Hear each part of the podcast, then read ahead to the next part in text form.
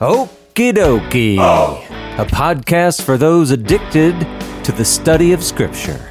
Welcome, fellow addicts. This is your safe place to OD. Samuel! Here I am. What are we going to talk about today? Today we are talking about the Gospels. This is Gospels part 92. Last week we saw where the apostles were coming to Jesus after a big discourse that he had just gotten done with, and they were asking him, you know, help us increase our faith. Uh, and then he went on a couple series of parables, first about the having the faith like a grain of a mustard seed and being able to say to mulberry trees, uproot them and they will obey you. Um, and then he had another yeah. parable about a servant that's working for the master coming in from the field. And then the assumption is the master is going to uh, expect the servant to go straight into serving him meal and dinner, and then the servant will be able to recline afterwards. And getting the sense right. that, and man, we had a very long discourse tension going on about duty versus reward in terms of the journey of faith and pursuing righteousness in your life. And you know we, you have the one side of it that Jesus was saying it's not the importance shouldn't be on how much faith that you have. Rather what can you do with the f- measure of faith that you have right now? And opening our vision to see that we can do so much more even if our faith is small compared to trying to quantify it um, and then at the same time that humbling reminder that the primary motivation shouldn't be the reward it should be showcasing God's characteristics on earth because that's our duty. That's what we're called to, and the reward comes secondary to that. Um, yeah. Very difficult, challenging topic, and we ended off moving into another section where Jesus is in um, Bethany, uh, I think, and Lazarus has fallen ill, and Mary and Martha was coming to him wanting to for him to intercede and do something, and he said that the glory of God is about to be revealed uh, for whatever is happening to Lazarus coming up. Yeah, and now just for clarity, Jesus wasn't in Bethany yet. He was off kind of trying to be alone and quiet and stay out of trouble. So they sent word to him to come to Bethany. So, gotcha. yeah, yeah, and and Lazarus is ill, and you know all that, and then oh, there was a, what what Jesus say? This illness doesn't lead to death, but instead it's for the glory of God. We talked about how he said similar things before, but now we don't know the rest of the story. That's where we're picking up today. If you're ready. Oh, yeah. All right, we're in the book of John, chapter 11, verses 5 through 10. I'm sorry. You know what? We're going to do a shorter shorter bit. Let's do verses 5 through 6. All right, says this. Now, Jesus loved Martha and her sister and Lazarus. So when he heard that Lazarus was ill, he stayed two days longer in the place where he was. okay, so on one hand, John, he wants to try to bring a little clarification because remember, we were questioning about who loved who and whatever was up there. So John's like, you know what? Jesus loves them all. He loves Martha. He loves Mary. He loves Lazarus. They're all special to him. So, okay, that's good. We got that. But then, when he hears that Lazarus is ill, we can, okay, we might think that we could easily guess what Jesus' response is going to be. We would think he stops whatever he's doing, he immediately goes to him, except that Samuel, as many around our neck of the woods might say, Oh, no, he don't. he ain't going to go. Instead, I mean, and this is so weird that John writes this. He loved him so much, he stayed an extra couple of days where he was. And John writes that as if it makes perfect sense. Jesus loved them so when he heard he was ill, he stayed over an extra couple days before going to see him. It's just weird. But it's setting up the story. right? We know we know what's happening here. Any comments or questions on that, Samuel? Seems like there shouldn't be, but whatever. Yeah. You good? Mm-hmm. All right. So let's go now to the next part. We're still in John chapter 11. Now we can read verses 7 through 10. Then, after this, he said to his disciples, Let us go to Judea again. The disciples said to him, Rabbi, the Jews were just now seeking to stone you. And are you going there again? And Jesus answered, Are there not twelve hours in the day? If anyone walks in the day, he does not stumble, because he sees the light of this world.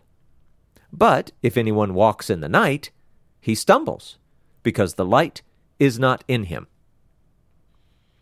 Clear as mud, Samuel? Muddy mess. Yeah, pretty much. So, all right, so a couple days have passed, and Jesus tells his little crew there that they're going back to Judea. Now, remember, Uh, we just talked about this, Amy. John's gospel had just told us that they were across the Jordan, kind of where John the Baptist had been when he was baptizing at the first. So the disciples aren't liking the sound of this, and they remind Jesus, hey, remember there are Jews who are seeking to stone you, and it wasn't that long ago, right? They they even question him, do you really want to go there again? You really want to go now? And so Jesus answers, except I don't know. It seems kind of cryptic. You would think the answer would be something more along the lines of, Why, yes, I do. Or, Gee, no, thanks for bringing that up. Maybe we should just stay. But no, instead, he does this whole thing about 12 hours in the day and walking and not stumbling, whatever. Okay, so I guess let's talk about some of the basic concepts. Maybe some of the basic stuff isn't too bad. Samuel? Day versus night, or light versus nar- darkness. What do we usually think about day and light? Just in the simple general sense. What are day and light? They are. I mean, those are good things for our reality. Yeah, good. We think of that as good. Uh, we might even think of it as like, I don't know, associated with God or something because he's the light of the world, you know, that kind of stuff. Now, night and dark, we relate to evil, you know, the opposite of good, or, or maybe like the absence of God, or, you know, things like that. But what does Jesus mean here? Well, on one hand, we might just kind of imagine Jesus as being very in tune with God. And so, therefore, he's making this decision, you know, in the light.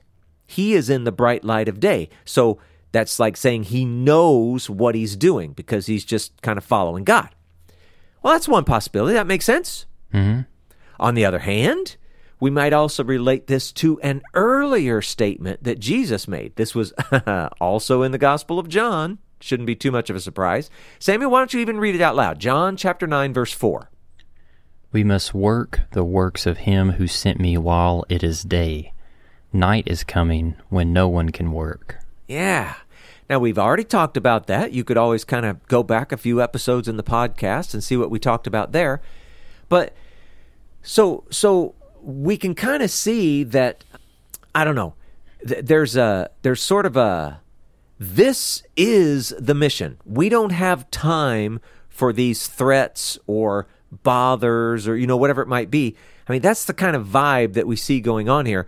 There's some sort of urgency to doing God's will while there is still time. And now, actually, Samuel, I'd like you to back up just one more verse. Read John chapter 9, verse 3. Jesus answered, It was not that this man sinned or his parents, but that the works of God might be displayed in him. Whoa, now wait a second. What did he just say up in verse number 4? John 11, 4. Uh, with like with Lazarus's illness. Yeah, the the last half. It is for Oh yeah, it's for the glory of God, that that the Son of God might be glorified through it. Yeah, doesn't that sound an awful lot like that the works of God might be displayed in him? Mm-hmm. and he now he starts talking about him who sent me or, or, you know we have to work while it's day and right Uh, so it's got this weird connection back to john chapter 9 the same sort of thinking the same sort of uh, attitude or vibe that's going on here so that's kind of interesting but for for even for all of that what's what's really going on? Well it kind of seems like jesus is saying this because he wants to calm the disciples fears. And as we read on it seems this is kind of funny it seems as though the, the disciples don't even know about what's going on with lazarus yet. So first he chooses to let them know that they are walking in the light that they're not in danger of stumbling. And I guess maybe what we could say in relating it back to John 9 is we are still in that 12 hours of daylight that was available in this, you know, day of the Son of Man. There was still light, but they had to work, you know, while it was day. Night was coming when no one would, could work, but well, it's still day. Of course, we talked about that. The, the night would come at, you know, supposedly the death, resurrection, etc. Although that also was kind of weird. But anyway, we- we're not going to rehash that. You can go back and listen to that episode. Uh, so anyway, that's where we are in the story so far. I'm breaking it up into pieces so it doesn't get too overwhelming. Any comments or questions there, Samuel? Um, maybe some contextual questions, and it may just be my brain not working for this episode. But um, so back in chapter 11, verse 6, when it says he stayed two days longer in the place where he was, were you saying that that was with Lazarus and Mary and Martha, or that was the place that he was at prior to going to Lazarus? Yeah, it was prior to going to see Lazarus. So he was out in, where did we say that was? Was it like Perea or someplace? Let's see. Uh, It was across the Jordan where John the Baptist had been baptizing at first. So he remained a couple days there. Okay, so Yep. that that leads to 11 verse 7 when he says let us go to Judea again that general phrase of going to Judea is going in the direction to where Lazarus is at right Yes, Bethany is Okay. just a mile or two outside of Jerusalem. okay Yeah. This Bethany. Cool. There's more than Pe- one. You know, why why not create confusion? right maybe the listeners got that without a problem but I was struggling in the moment just to keep track of th- their travels like where they started versus where they're going but Right. I think hopefully these questions will help because verse 11 kind of segues into those questions with what Jesus is about to say Okay, yeah. So good. Yeah, and you know what? I'm glad you brought up those questions because you never know. I mean, I get in my head, you know, everybody does this. You you sort of you, you get in your head and you you know what you know and you think you remember what we've talked about or this or that or whatever. And sometimes uh, you can just leave people lost. They're not seeing what's going on inside my head. So, you know, maybe you did help some people out. Let's hope so. All right, so the next bit, we're continuing in John chapter 11. Now we're going to read verses 11 through 16. After saying these things, he said to them, Our friend Lazarus has fallen asleep, but I go to awaken him. The disciples said to him, Lord, if he has fallen asleep, he will recover. Now, Jesus had spoken of his death, but they thought he meant taking rest in sleep. Then Jesus told them plainly Lazarus has died. And for your sake, I'm glad that I was not there, so that you may believe. But let us go to him. So Thomas, called the twin, said to his fellow disciples, Let us also go, that we may die with him. Oh, that John. oh Okay, so let's start walking our way through. number one, let's keep this in mind. Jesus had just given them, I don't know, you might think of it as like some sort of spiritual or philosophical, or maybe it's a metaphorical reason for going. We have it, it's it's light. It's still day. There were 12 hours. We're not out of sun, sunlight yet, so let's keep going. And and now he moves on and he gives them the more practical reason. Their friend, which I guess kind of interesting, it's not just Jesus' friend. He calls him our friend. Lazarus has fallen asleep and Jesus must awaken him.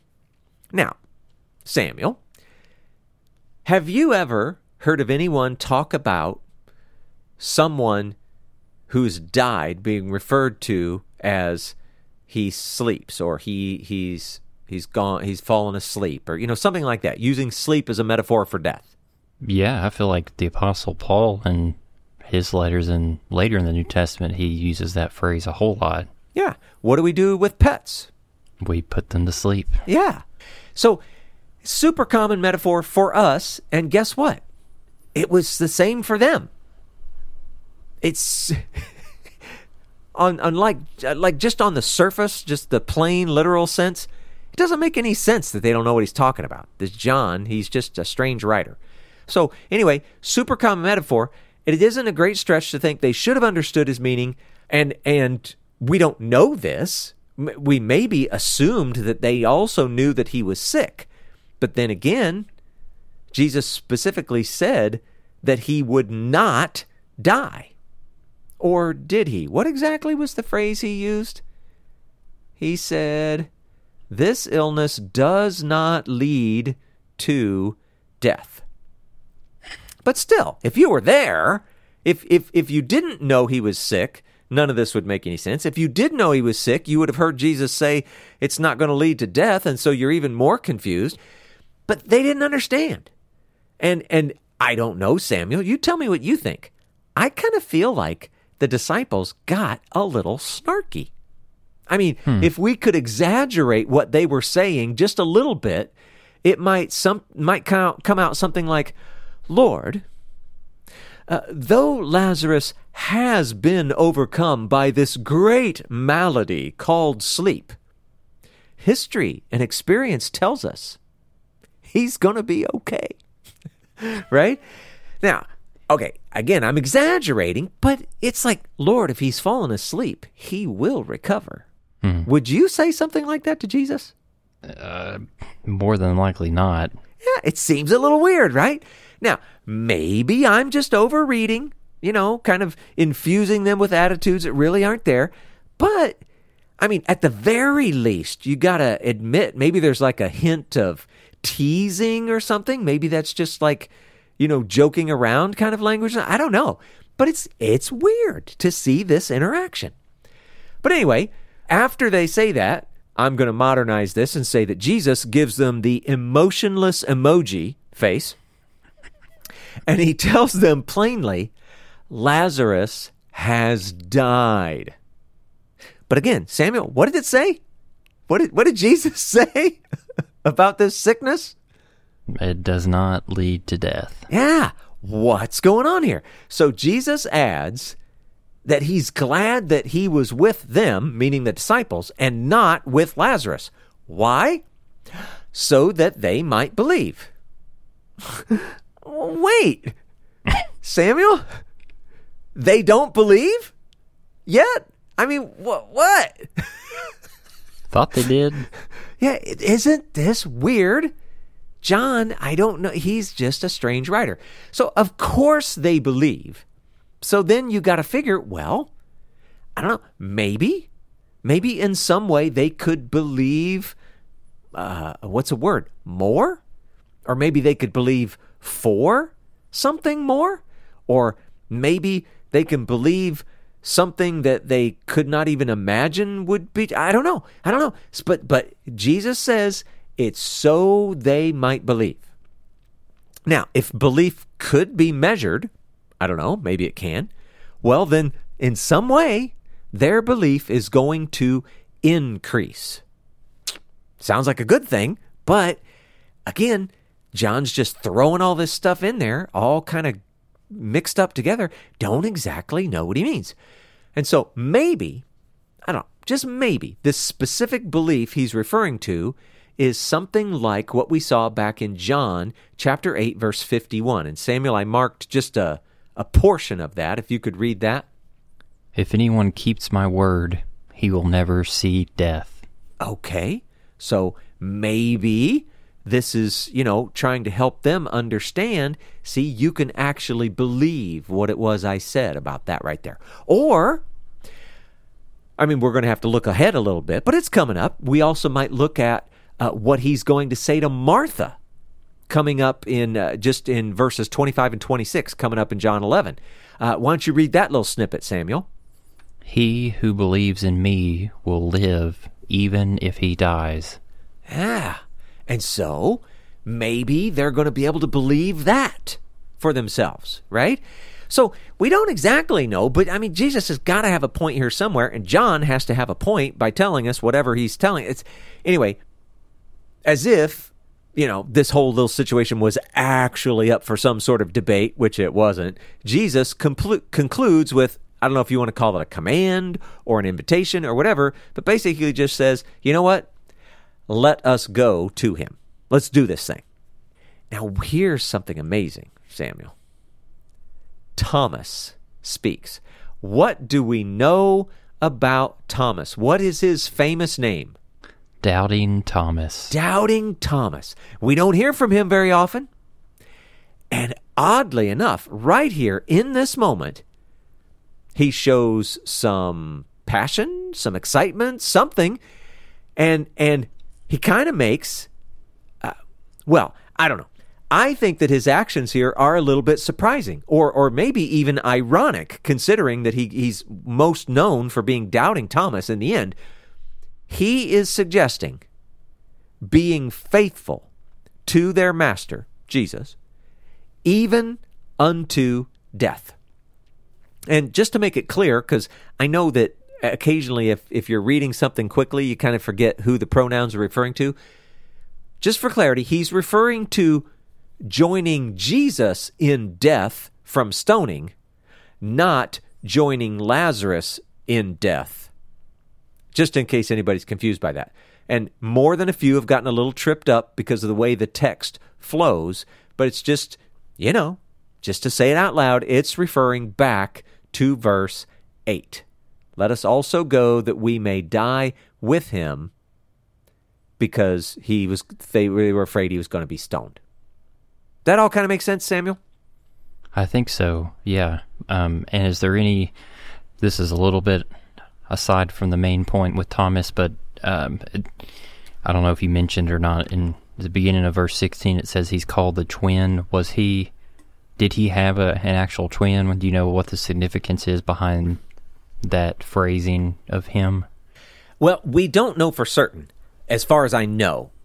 Uh, but I remember, uh, boy, I don't know what episode this was. So you'll just have to go back and listen to them all. but we talked about each of the disciples. We sort of reviewed who the 12 were and what we knew about them or whatever. And at that point, uh, I. I don't remember everything that we said, but I, I remember there was speculation that he actually looked like Jesus. Now, Hmm. other speculation said, no, he just looked like one of the other disciples, not Jesus himself. But some thought, nope, he actually looked like Jesus. Whatever the point was, and whoever they were talking about, he looked like someone in their group. And so you have to assume it was probably one of the big boys like Jesus himself, or maybe Peter or John or you know something like that. But yeah, th- it's all speculation. But anyway, Gotcha. yeah, there was that. Interesting nonetheless. It is. It is. Yeah. Anything else? Ah, let's see what's next. Okay, yeah, this is this is getting good. Uh, so uh, let's see. We're still in John 11. We're going to read verses 17 to 19. Now, when Jesus came, he found that Lazarus had already been in the tomb four days. Bethany was near Jerusalem, about two miles off, and many of the Jews had come to Martha and Mary to console them concerning their brother. Okay. So, you can you can picture this story in your head. Jesus and the disciples, they arrive in Bethany, which is really close to Jerusalem. They're probably a little nervous. And then they find out that Lazarus has been dead in the tomb for 4 days. Now, this is significant because there is this, and you could call it a story or an understanding or a tradition or a myth or whatever it was in first century Judaism, but their understanding was that a man's spirit would hang around for a maximum of three days after you died, just in case you revived just in case you woke up. Now, I don't think we're supposed to take that too literally or you know any of that kind of stuff. It's it's just a way of expressing, look, there's dead and then there's like dead dead. And so maybe we could even call it mostly dead versus dead. Well, it just so happens that your friend here is only mostly dead. There's a big difference between mostly dead and all dead. Please open his mouth. But the point is, after three days, there was zero hope that anyone could ever, ever, ever be revived because you're already decomposing.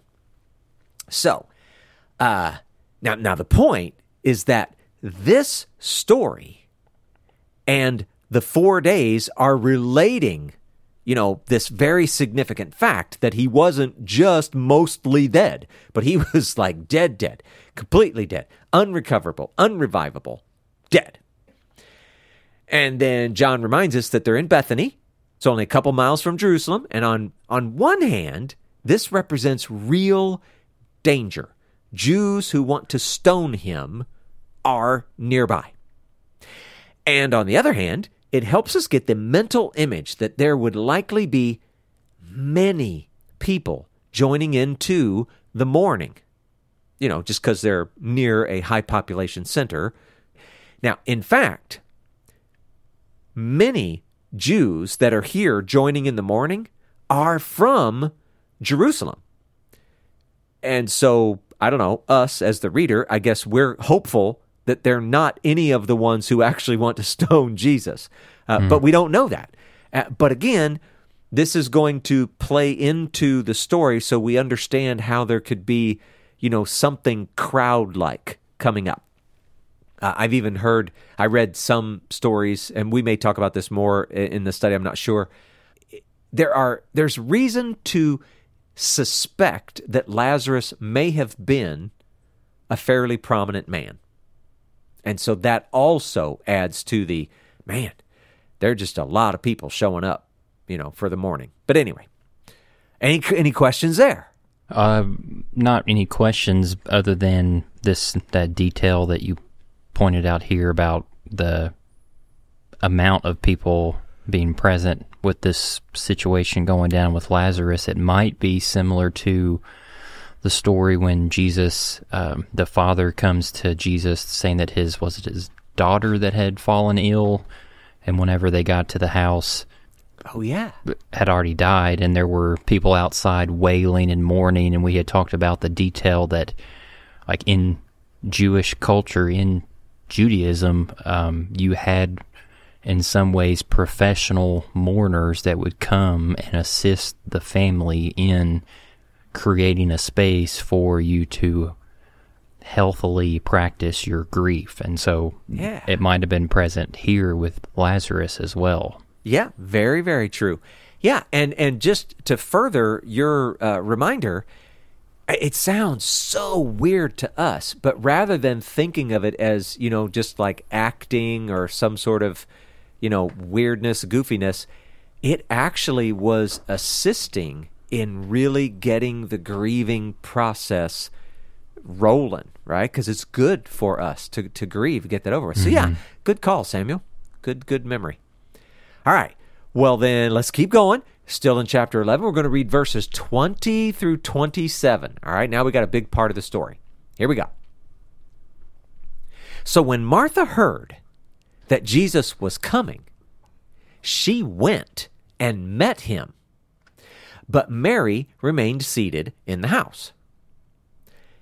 Martha said to Jesus, Lord, if you had been here, my brother would not have died. But even now, I know that whatever you ask from God, God will give you.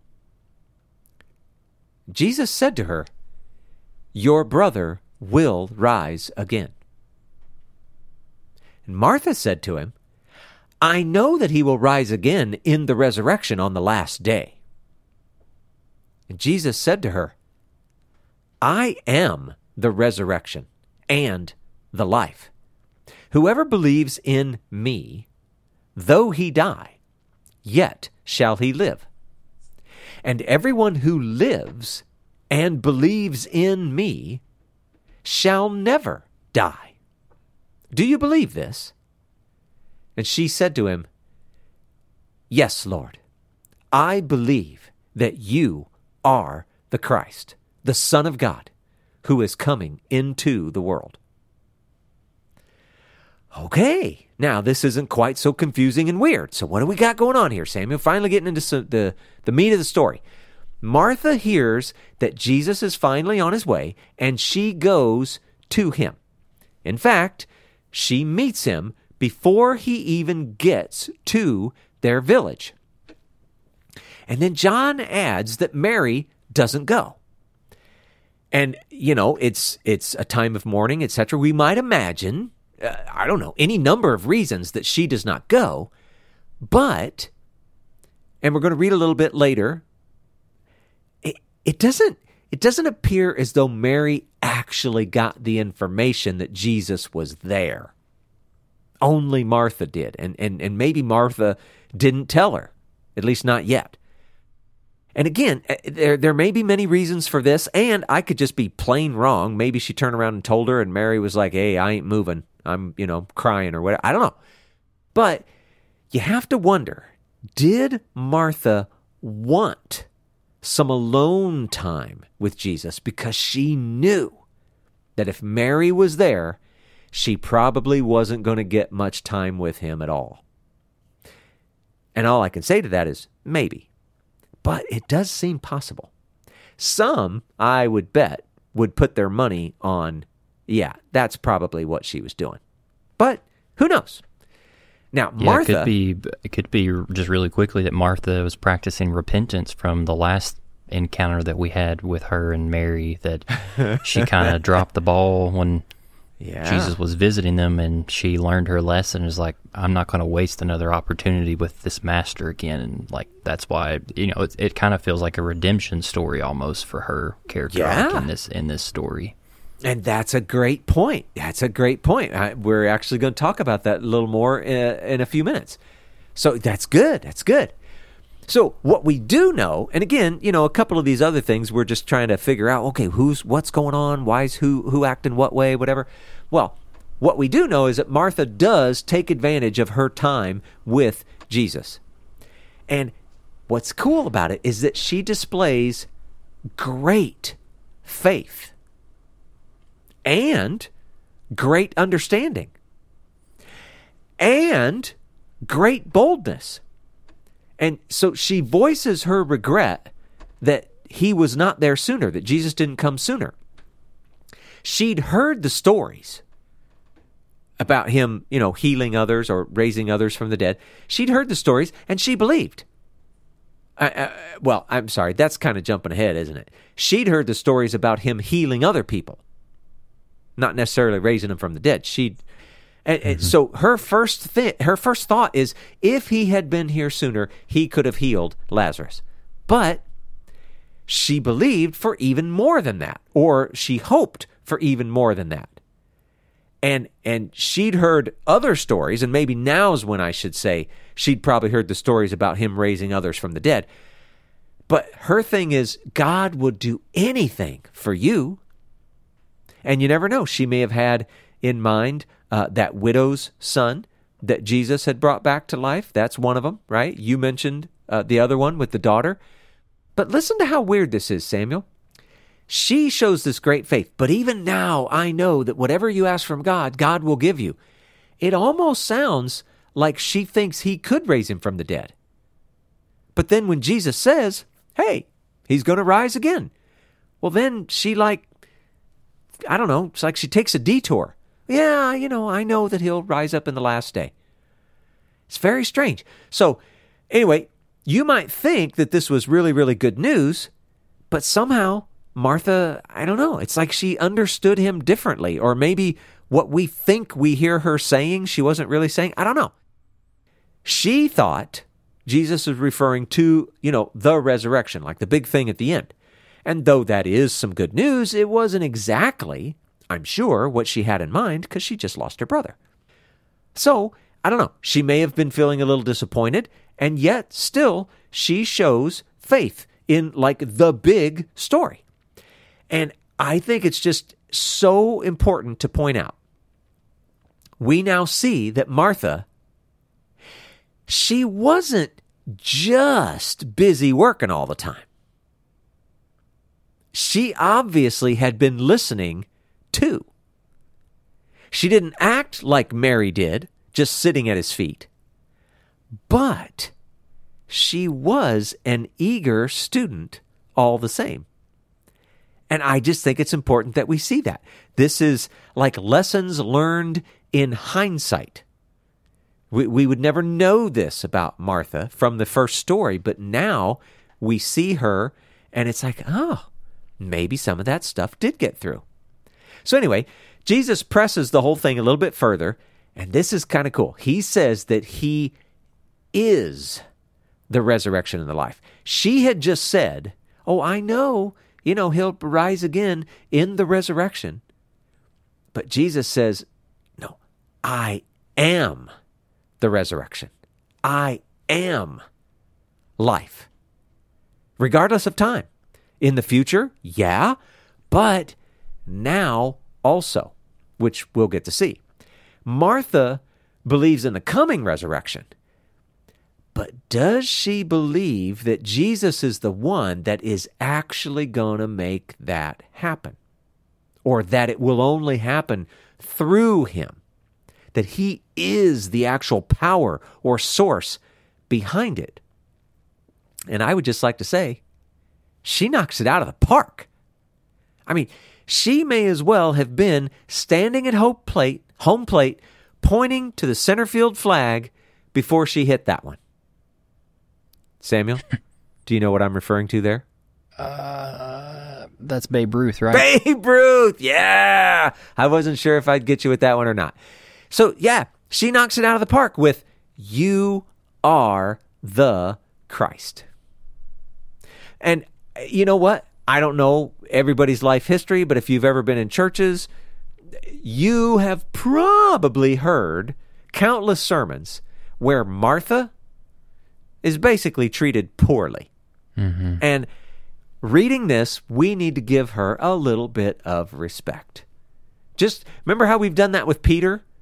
People always make fun of Peter, but he's pretty stinking awesome. You know what? Mm-hmm.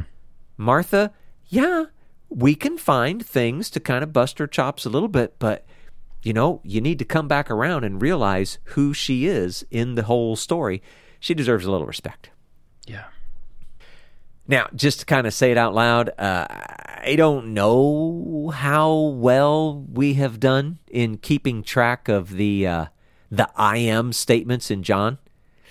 I think we started out really well, and then I'm not sure if it's just been a while since he said one or we forgot to mention him. But uh, so far, we've seen I am He, meaning I am the Messiah.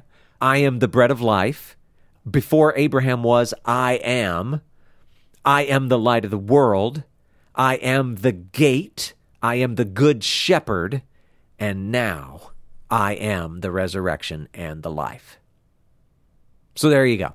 Just wanted to hmm. mention those while we were here. Yeah, I'm really glad that you gave space to for us to give some props, kudos to Martha because in some ways by this point in the story I mean don't want to assume too much but if if we're treating what she was displaying here as if she has learned some things about her response when in the presence of someone of great wisdom in the Torah and God and life like Jesus was. Um, in addition to like, you would think that she would maintain the characteristics that she had previously of being a radical servant, displaying high levels of hospitality that God prioritizes has shown all the way back in the Torah that Mm-hmm. I don't I mean in some ways it's like you got the perfect mis- mix of both in Martha Yeah. like, by this point in the story not not to take away from Mary at all but it's just like maybe we should start this new narrative you know within the quote unquote church to be like actually maybe we should be more like Martha like by the end of her story because she was like the hands and feet of God Yeah. and she was a disciple and following and learning too. Yeah. Yeah. I think I think, you know, obviously they're both good examples in their own way. It's just, you know, my goodness. Give Martha a, a little bit of love too. Yeah. So anyway, yeah. Anything else? And it yeah, um I don't I'm not saying this to I guess get an answer to the question. Maybe I'm just posing these thoughts before we go into the next section because they're all kind of swirling around. Um, so, like at the very beginning, when we were in verse four, Jesus was saying, "We talked about it before. The illness doesn't lead to death; it's for the glory of God." And then that very interesting detail about he loved Mary, Martha, and Lazarus a lot, and when he heard that he was ill, he stayed longer. Um, and then the next section, uh, he's like, "This is to the disciples, like this is going to be done so that you may believe." And so uh, they're just part of me's wondering as we're getting to the big reveal, like, did Jesus have an intentional hand in any of this? Like, did, did he foreknow that it would be better for Lazarus to die rather than coming immediately to his aid? Um, it's just uh, things that I'm thinking about as we're moving forward because the text is dropping little hints that right. Jesus wanted things to go a certain way rather than, you know, it being like an ambulance, like coming right there. Yeah. Yeah, I think you're totally right, and I think that's exactly what John's doing. And if we keep reading, etc., we're going to see it. Yeah, but I think it's totally uh, intentional for us to see. Yeah.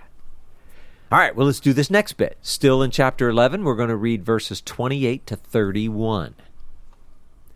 When she had said this, she went and called her sister Mary, saying in private, The teacher is here and is calling for you. And when she heard it, she rose quickly and went to him.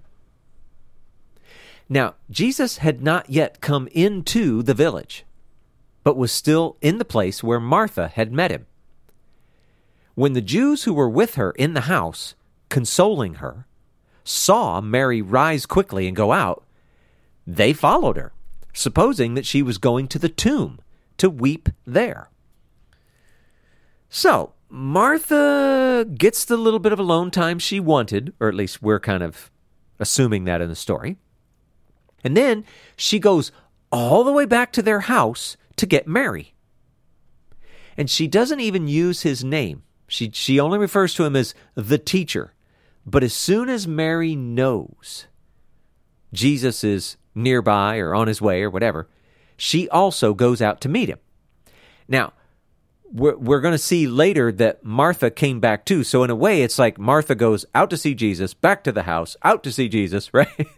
so, she's, she's doing some walking right here. She probably did 5,000 steps that day, right? So, uh, side note, just notice the, the little difference because you were talking about, you know, Mary and Martha. Uh, Martha went, Mary rose quickly and went. So, John, I think, wants us to see Mary still has that, just that little something extra for the teacher, right? Uh, I don't know. I think he was partial to Mary. I'm, Well, I'm team, that could I'm be team true. Martha. Yeah. well, you could be right. It could be that John was partial to Mary. Yeah, it's it's it's an interesting point. So Martha goes, she speaks to Mary in private, and then all of the Jews who were at the house, they know nothing about Jesus' imminent arrival. They were there as part of you know, the cultural mourning process. Now, just uh, a little more interesting information. Even modern Judaism has continued the tradition. You you may even have heard this pra- this phrase, uh, sitting Shiva, right? It's a it's a seven day period following burial. Now, in Jesus' day, the first few days, call it three days, were pretty intense. And, as you mentioned before, Samuel, they may even have included professional mourners.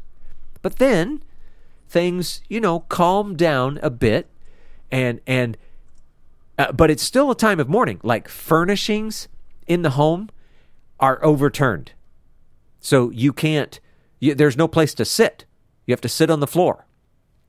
Uh, the mourners uh, they didn't even bathe during this time. They didn't study, they didn't work, uh, anything. I mean it was it was a I don't know, kind of sort of almost like a weird form of Sabbath. I mean, not really. Nobody's ever like called it that, but I'm just saying they didn't do anything. And the visitors uh, weren't expected to be sharing, you know, words of wisdom and comfort and all that stuff that we try to do in America, right? Uh, in fact, it was maybe even a little more like, you know, you really just shouldn't talk unless you're spoken to. You come in, be present, but uh, just, you know, shh, just don't say anything. Being present is enough. Chatty Cathy wouldn't be appreciated, right? Listening is preferred to over talking. So there there may have been some I don't know, joining in with like the crying and you know, those kinds of things. And you probably had some who were present maybe not even so much to to participate in the mourning, but to actually take care of the mourners with food and drink and you know listening or uh, whatever it might be and then it could also be like we see exactly in this story right here it could be that they stay with them eh, wherever they go. So if they're going to run off to the grave or to the tomb they're going to follow them just to be with them they, they just they stay with them because being there is better than not being there. So anyway kind of get that picture in your head. And now thinking about the interaction between Jesus and Martha and Mary, and, and you know, the fact that Jesus is, is outside the village, all together, you kind of get the idea that there's, I don't know, some sense of secrecy about this whole thing. Now, maybe it's as simple as, hey, remember Jesus, he was under threat of stoning. Uh, or, I don't know, it could be anything else. But whatever the reasoning, didn't really matter not to Mary anyway, she flew out of the house and inadvertently brought everyone with her. And this, I think, is a great example, and I don't mean this as a cut down. I think it's a great example of thinking with your heart and not your head. And then, I mean, come on. Can you blame her? Hmm. Samuel, as I was literally studying this and writing my notes, I had this this uh, I don't know what you want to call it, like aha moment. I think that Mary and Martha may have actually been the original inspiration for Jane Austen's Sense and Sensibility. Mm. What do you think of that? Uh, Mama Kim and Hannah Banana would be very proud of you right now. Yeah, yeah, yeah. Martha would be sense, and Mary would be sensibility. Hmm.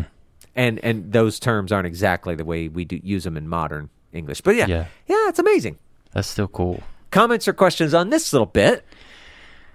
Yeah, uh, this concept of sitting Shiva. I mean, you you mentioned it's practiced currently in modern Judaism, but we see it in the text, like in the biblical text, like arguably, like scholars argue that Job is one of the oldest written books in the Hebrew Bible. Um, and we see that. So the section where it's mentioned is Job chapter 2, verses 11 through 13. I'm just going to read a couple little snippets because it it says exactly what you just described, uh, what would have been happening in the home of Mary and Martha. So, Job two eleven, uh, when Job's three friends, Eliphaz the Temanite, Bildad the Shuhite, and Zophar the Naamathite, heard about all the troubles that had come upon him, they set out from their homes and met together by agreement to go and sympathize with him and comfort him. I'll just read this isn't very long. Verse 12 When they saw him from a distance, they could hardly recognize him. They began to weep aloud, and they tore their robes and sprinkled dust on their heads. Verse 13 is the key. Then they sat on the ground with him for seven days and seven nights. No one said a word to him because they saw how great his suffering was. So, right there is the origins of sitting Shiva. That's it. Yeah. And that, oh boy, that is a great picture. And you know, the the only reason I felt like it was worth talking about, eh, you know, in this section right here while we're studying is because I don't know about you, and everybody's different, so maybe this stuff doesn't bother you at all. But when I have someone who is in any way close to me that has died, and you know you want to go to like down here where we are they have not just funerals but they also have viewings that kind of stuff. But people go and it's it's customary that you know you kind of greet the people who are mourning and you know you you say something uh, encouraging or hopeful or loving or I mean I don't know. You everybody does something different, but it's almost like you feel like you have to be able to say something. Something that's going to be comforting or something.